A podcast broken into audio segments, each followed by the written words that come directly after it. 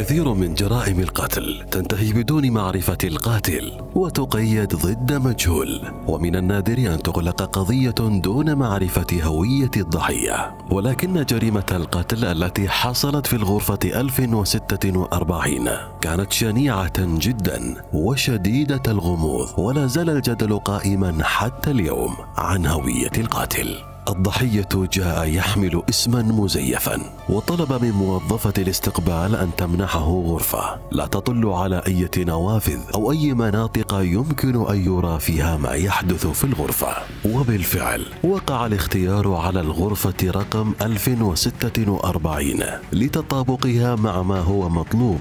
ببساطة لقد اختار الرجل الجحيم بنفسه. أنا عبد العزيز الخمالي وأقدم لكم بودكاست ضد مجهول. في الساعة السابعة صباحا وأثناء انهماك موظفة الاستقبال في ترتيب الأوراق وسجلات الفندق رن جرس الهاتف كان المتصل عامل البدالة وطلب منها التأكد من هاتف الغرفة رقم 1046 بالطابق العاشر لأن الهاتف كان مشغولا دون استخدام. طلبت الموظفة من مضيف الفندق الذهاب إلى الغرفة والتأكد من الهاتف. اتجه راندولف بروبوست إلى الغرفة المحجوزة باسم السيد رونالد تي أوين وقرع الباب عدة مرات. أجاب رونالد افتح الباب وأشعل الضوء. حاول راندولف فتح الباب لكنه كان مغلقا وعلامة يرجى عدم الإزعاج موضوعة على مقبض الباب. فطلب راندولف مجددا من السيد رونالد فتح الباب لكنه لم يجب هذه المرة. فاعتقد أن الرجل ربما كان ثميلا ولهذا لا يستطيع فتح الباب فاكتفى بأن يطلب منه بصوت مرتفع أن يغلق السماعة ثم رجع راندولف إلى العمل. بعد ساعة ونصف كرر عامل البدالة اتصاله بموظفة الاستقبال وأخبرها أن الهاتف لا زال مشغولا.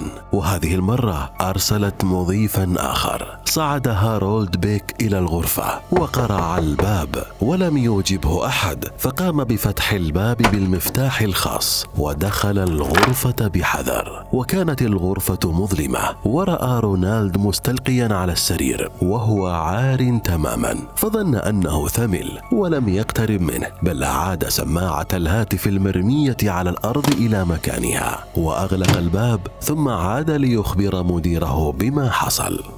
مع حلول الساعة الحادية عشر ظهرا تلقت عاملة الاستقبال اتصالا آخر. يخبرها أن الهاتف في الغرفة رقم 1046 مشغول مجددا. شعرت الموظفة بالغضب واستدعت بروبوست بسرعة لحل هذه المشكلة. وبعد أن قرع الباب كثيرا من دون إجابة قرر بروبوست أن يفتح الباب بالمفتاح الخاص. وهنا فتحت بوابة الجحيم. فعندما دخل الغرفة وأضاء النور. رأى بروبوست الغرفة وقد تلطخت جدرانها بالدماء. حتى سقف الغرفة كانت تسقط منه قطرات من الدم. وعندما نظر بروبوست إلى أحد الزوايا وجد رونالد منزويا هناك وهو عار تماما وواضعا رأسه الدامي بين يديه بخطوات متعثرة. ركض بروبوست إلى مديره وأخبره بذعر عما رأى بتلك الغرفة والذي بدوره قام بالاتصال بقسم الشرطة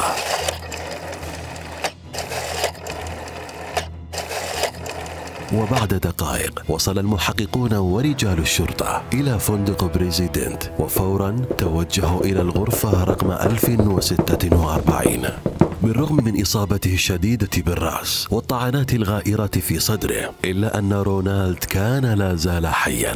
وقبل أن يتم نقله إلى المستشفى سأله المحقق عما حصل معه فأجاب أنه انزلق داخل حوض الاستحمام وأنه كان وحيدا بالغرفة. وسرعان ما توفي رونالد متاثرا بجراحه البالغة فور وصوله إلى المستشفى. وقد جاء في تقرير الطب الشرعي أن الضحية توفي نتيجة كسر بالجمجمة وعدة طعنات بسكين على صدره تسببت إحداها بثقب في الرئة كما أن الضحية تعرض للتعذيب والخنق بحسب الكدمات التي على عنقه وكامل جسده والتي يظهر أنها حصلت قبل سبع ساعات أي قبل أن يدخل المضيف الغرفة. هذا بالإضافة إلى آثار القيود على كاحل رجليه ومعصم يديه ويرجح أنه كان مقيدا بحبل. أما في مسرح الجريمة فقد كان غريبا للغاية فالغرفة فارغة تماما بالرغم من الفوضى والدماء المتناثرة فيها. فالمحققون لم يجدوا أي ثياب أو أشياء تخص القتيل. وكما جاء بشهادة الشهود فإن رونالد كان يرتدي معطفا أسودا ولا يحمل حقيبة. وكل ما كان معه هو مشط الشعر وفرشاة ومعجون أسنان فقط. ولم تعثر الشرطة على أي شيء من متعلقات الضحية حتى المناشف والملابس قد اختفت تماما. أما ما عثرت عليه الشرطة من أدلة فكانت عبارة عن دبوس للشعر وسيجارة غير مشتعلة وأربع بصمات دامية صغيرة على مقبض الهاتف. ولم تعرف هوية صاحب تلك البصمات. كل هذا جعل المحققين يرجح فرضية يكون القاتل إمرأة وأن رونالد حاول الاتصال عدة مرات لطلب المساعدة ولكن جراحه منعته من ذلك.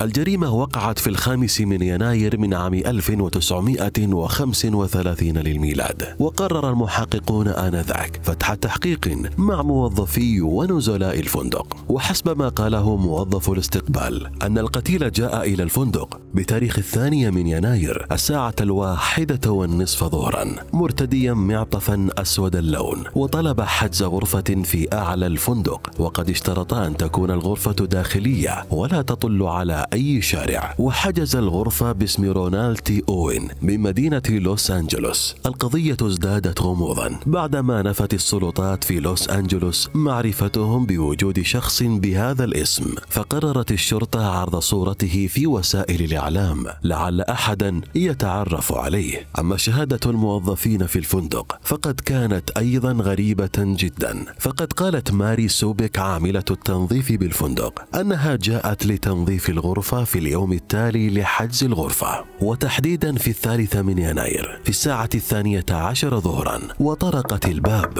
وأخبرت أنها سوف تنظف الغرفة وقد وافق بعد إصرارها وقد وصفت الغرفة أنها كانت مظلمة والأنوار مطفأة ما عدا مصباح صغير على طاولة المكتب وكان رونالد يلبس ثيابه استعدادا للخروج وقبل مغادرته أخبرها أن تترك الباب مفتوحا لأن هناك صديق قادم لزيارته.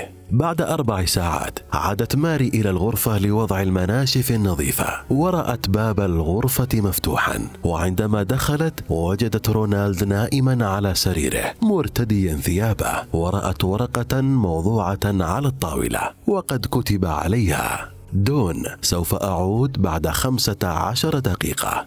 انتظرني. وفي اليوم التالي صباح الرابع من يناير وأثناء تجولها بين الغرف لتغيير ملاءات الغرف والمناشف وعند الساعة العاشرة والنصف بالضبط رأت باب الغرفة مغلقا من الخارج فظنت أن رونالد قد غادر فدخلت الغرفة مستخدمة المفتاح الخاص وقد تفاجأت به يجلس على كرسي في زاوية مظلمة من الغرفة فاعتذرت منه وبدأت بالتنظيف وأثناء ذلك رن الهاتف أجاب رونالد على المكالمة. يقول لا يا دون أنا لا أريد طعاما أنا لست جائعا لقد تناولت الإفطار. ثم كررها مرة أخرى أنا لست جائعا. ثم أنهى المكالمة ووقف بجانبها وابتدأ بسؤالها عن اسمها وطبيعة عملها وعن عدد الغرف التي تنظفها وعن طبيعة النزلاء بالفندق. ارتبكت ماري وشعرت أنه يستجوبها وأجابته بشكل مختصر. ثم بدأ بالتنظيف التذمر من أسعار الغرف في الفندق المجاور وقال إنه سعر باهظ. أنا أدفع خمس دولارات لليلة الواحدة. أنهت ماري تنظيفها ثم غادرت الغرفة مسرعة. أخذة معها المناشف المتسخة. ثم عادت في وقت لاحق لوضع مناشف نظيفة بالغرفة. وعندما طرقت الباب سمعت صوت شخص آخر بالغرفة يتحدث إلى رونالد. وقد كان صوته أجش. ورفض فتح الباب لها وقد أجابها لسنا بحاجة إلى مناشف فهناك ما يكفي منها. استغربت ماري من حديثه فهي تعلم أن الغرفة ليس بها مناشف ولكنها غادرت المكان. ظنا منها أن الرجلين يريدان أن يتحدثان بأمر خاص بهما. ولا يريدان أن يسمعه أحد. لاحقا في مساء ذلك اليوم السابق ليوم حدوث الجريمة حضر إلى الفندق زائران. أحدهما امرأة تدعى جين أوين. جاءت إلى مدينة كانساس للقاء صديقها. وقد تأخر الوقت وقررت أن تقضي الليلة بفندق بريزيدنت. وقد حجزت الغرفة رقم 1048 على يمين الغرفة التي حدثت بها الجريمة. وفي اليوم التالي وقد قالت أثناء التحقيق معها أنها سمعت ضجة وأصوات رجال ونساء يصرخون ويشتمون في الغرفة المجاورة حتى أنها كادت أن تتصل بخدمة الفندق لكي تشتكي لكنها تراجعت عن ذلك. أما الزائر الآخر فكانت فتاة طلبت من عامل المصعد تشارلز بلوكر أن يوصلها إلى الطابق العاشر وأخبرته أنها تبحث عن رجل كان قد وعدها باللقاء في هذا الفندق بالغرفة رقم 1026 ثم تلقى بلوكر اتصالا يطلب منه. الذهاب للعمل بالصالة وعاد إلى الطابق العاشر بعد نصف ساعة. فاستدعته نفس الفتاة وطلبت منه إنزالها إلى الصالة حيث جلست حوالي ساعة. وهناك التقت برجل وتحدثت معه ثم صعدا معا بالمصعد إلى الطابق التاسع. وعند الساعة الرابعة فجرا غادرت الفتاة الفندق ثم لحقها الرجل بعد خمسة عشر دقيقة من دون أخذ أي أغراض أو أمتعة ولم يتعرف عليهما أحد. لكن بلوكر قال بأنه رآها بالفندق عدة مرات من قبل ومع أكثر من رجل حيث يعتقد أنها مجرد فتاة ليل.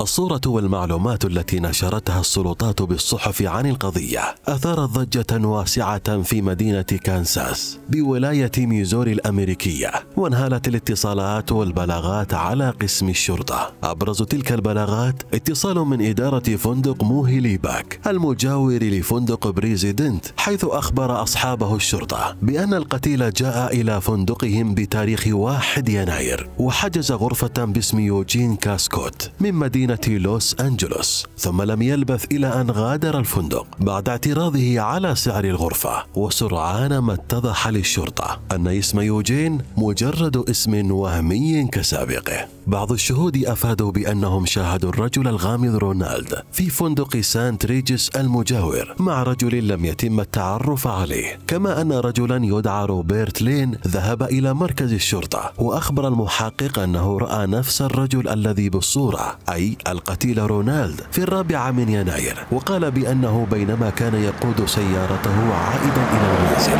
عند الساعة الحادية عشر ليلا استوقفه رجل يرتدي فانيلة خفيفة وطلب منه إيصاله إلى موقف سيارات الأجرة فوافق لين على ذلك وصعد الرجل معه في السيارة. أثناء ذلك ثارت الشكوك في نفس لين فكيف لرجل أن يلبس ملابسا خفيفة في هذا الشتاء القارس ثم أن هذا الرجل كان يعرج أثناء سيره وهو ممسكا بذراعه الذي كان مجروحا وعندما سأله عن حالته رد عليه سوف أقتل ذلك الوغد غدا. وبعدها شكر الرجل ونزل مسرعا ثم استقل سيارة أجرة. بعد تسعة أيام تلقت الشرطة اتصالا من مدرب مصارعة يدعى توني برناردي وادعى أن شخصا يشبه الصورة التي نشرتها الصحف قد التقى به وطلب منه أن يلعب في حلبات المصارعة وادعى أن اسمه سيسيل ويرنر بعد الجدل والبحث الطويل الغير مجدي قررت السلطات دفن الجثة في شهر مارس وأثناء التحضير لجنازة رونالد أو كما يطلق عليه الشخص المجهول تلقى دار الجنائز اتصالا هاتفيا من شخص مجهول يطلب منهم تأجيل دفن الجثة حتى يرسل مبلغا من المال لتجهيز جنازة لائقة بالسيد رونالد تي أوين.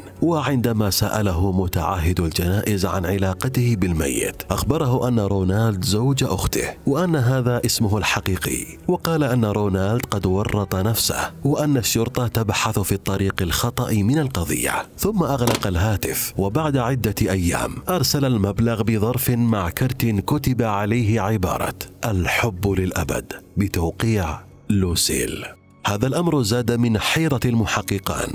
فرانك هاولاند وفريد جيرين ودفعهم للاعتقاد أن الرجل المجهول كان على علاقة غرامية وأن زوجته انتقمت منه. بعد ذلك أغلقت القضية وقيدت ضد مجهول. وبعد عام على دفنه وإغلاق القضية ادعت امرأة تدعى إلى نور أوجاليتري أن الرجل المجهول هو أرتيموس أولاجيتري أخيها المفقود الذي لم تره منذ أن غادر منزله في مدينة برغهام في ولاية ألباما في أبريل عام 1934 للميلاد. وعند التحقيق معها أكدت للمحققين أن الصورة تشبهه تماما لكنها لم تكن تملك صورا به لتثبت صحة ادعائها كما أنها لم تفسر سبب وجود أخيها. في ذلك الفندق وما طبيعة عمله وكل ما تعرفه عنه أنه سافر إلى أوروبا. وادعت أن شخصا يدعى جوردون أخبرها عن طريق الهاتف أن أخيها قد أنقذ حياته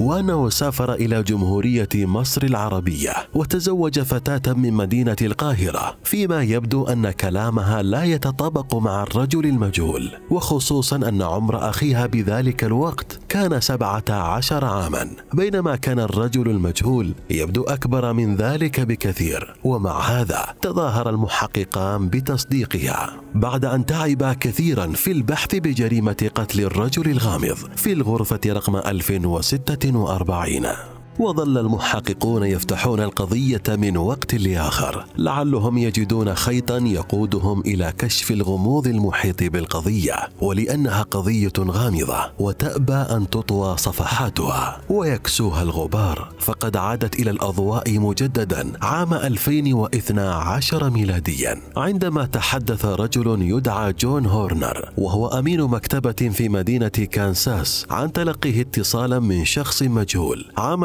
2004 وقد سأله المتصل عن آخر تطورات القضية مما دفع هورنر للاستغراب وسؤاله عن سبب اهتمامه بقضية قديمة جدا. فأجابه ذلك الشخص أنه وجد صندوقا قديما في منزل شخص كان قد توفي قريبا وكان يحتوي على قصاصات من الصحف القديمة. تتحدث عن تلك الجريمة وأنه وجد شيئا بالصندوق. تحدثت الصحف عن اختفائه من الغرفة وربما كان دليلا اساسيا بالقضية ثم أغلق الهاتف ولم يتواصل مجددا ربما بسبب الخوف من تعرضه للاتهام. لا شك أن لغز جريمة القتل في الغرفة 1046 من أعقد جرائم القتل والتي تركت العديد من التساؤلات ومنها ما هي الهوية الحقيقية لذلك الرجل ولماذا أخفى هويته ومن قام بقتله. الاستنتاج. من خلال سماعنا للبودكاست أعتقد أن من أهم الأسئلة التي من الممكن أن تطرح. هي لماذا حاول المجني عليه نفي تعرضه للاعتداء؟ وادعى أنه انزلق في حوض الاستحمام. وكيف تخلص القاتل من أغراض المجني عليه؟ ومن المناشف والملاءات وأدوات الجريمة.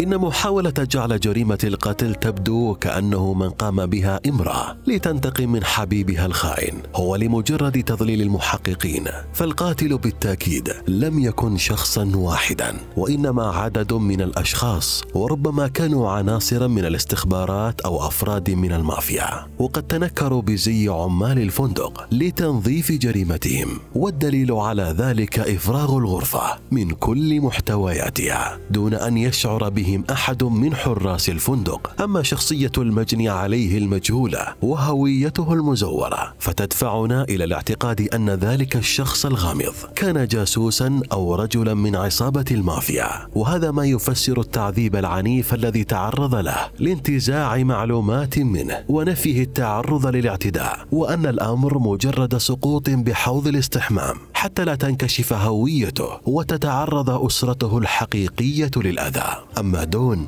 ذلك الرجل الغامض فربما كان صلة الوصل بين المجني عليه وتلك العصابة أو المنظمة وقد كان يثق به ثقة عمياء بدليل أنه ترك له باب الغرفة مفتوحا.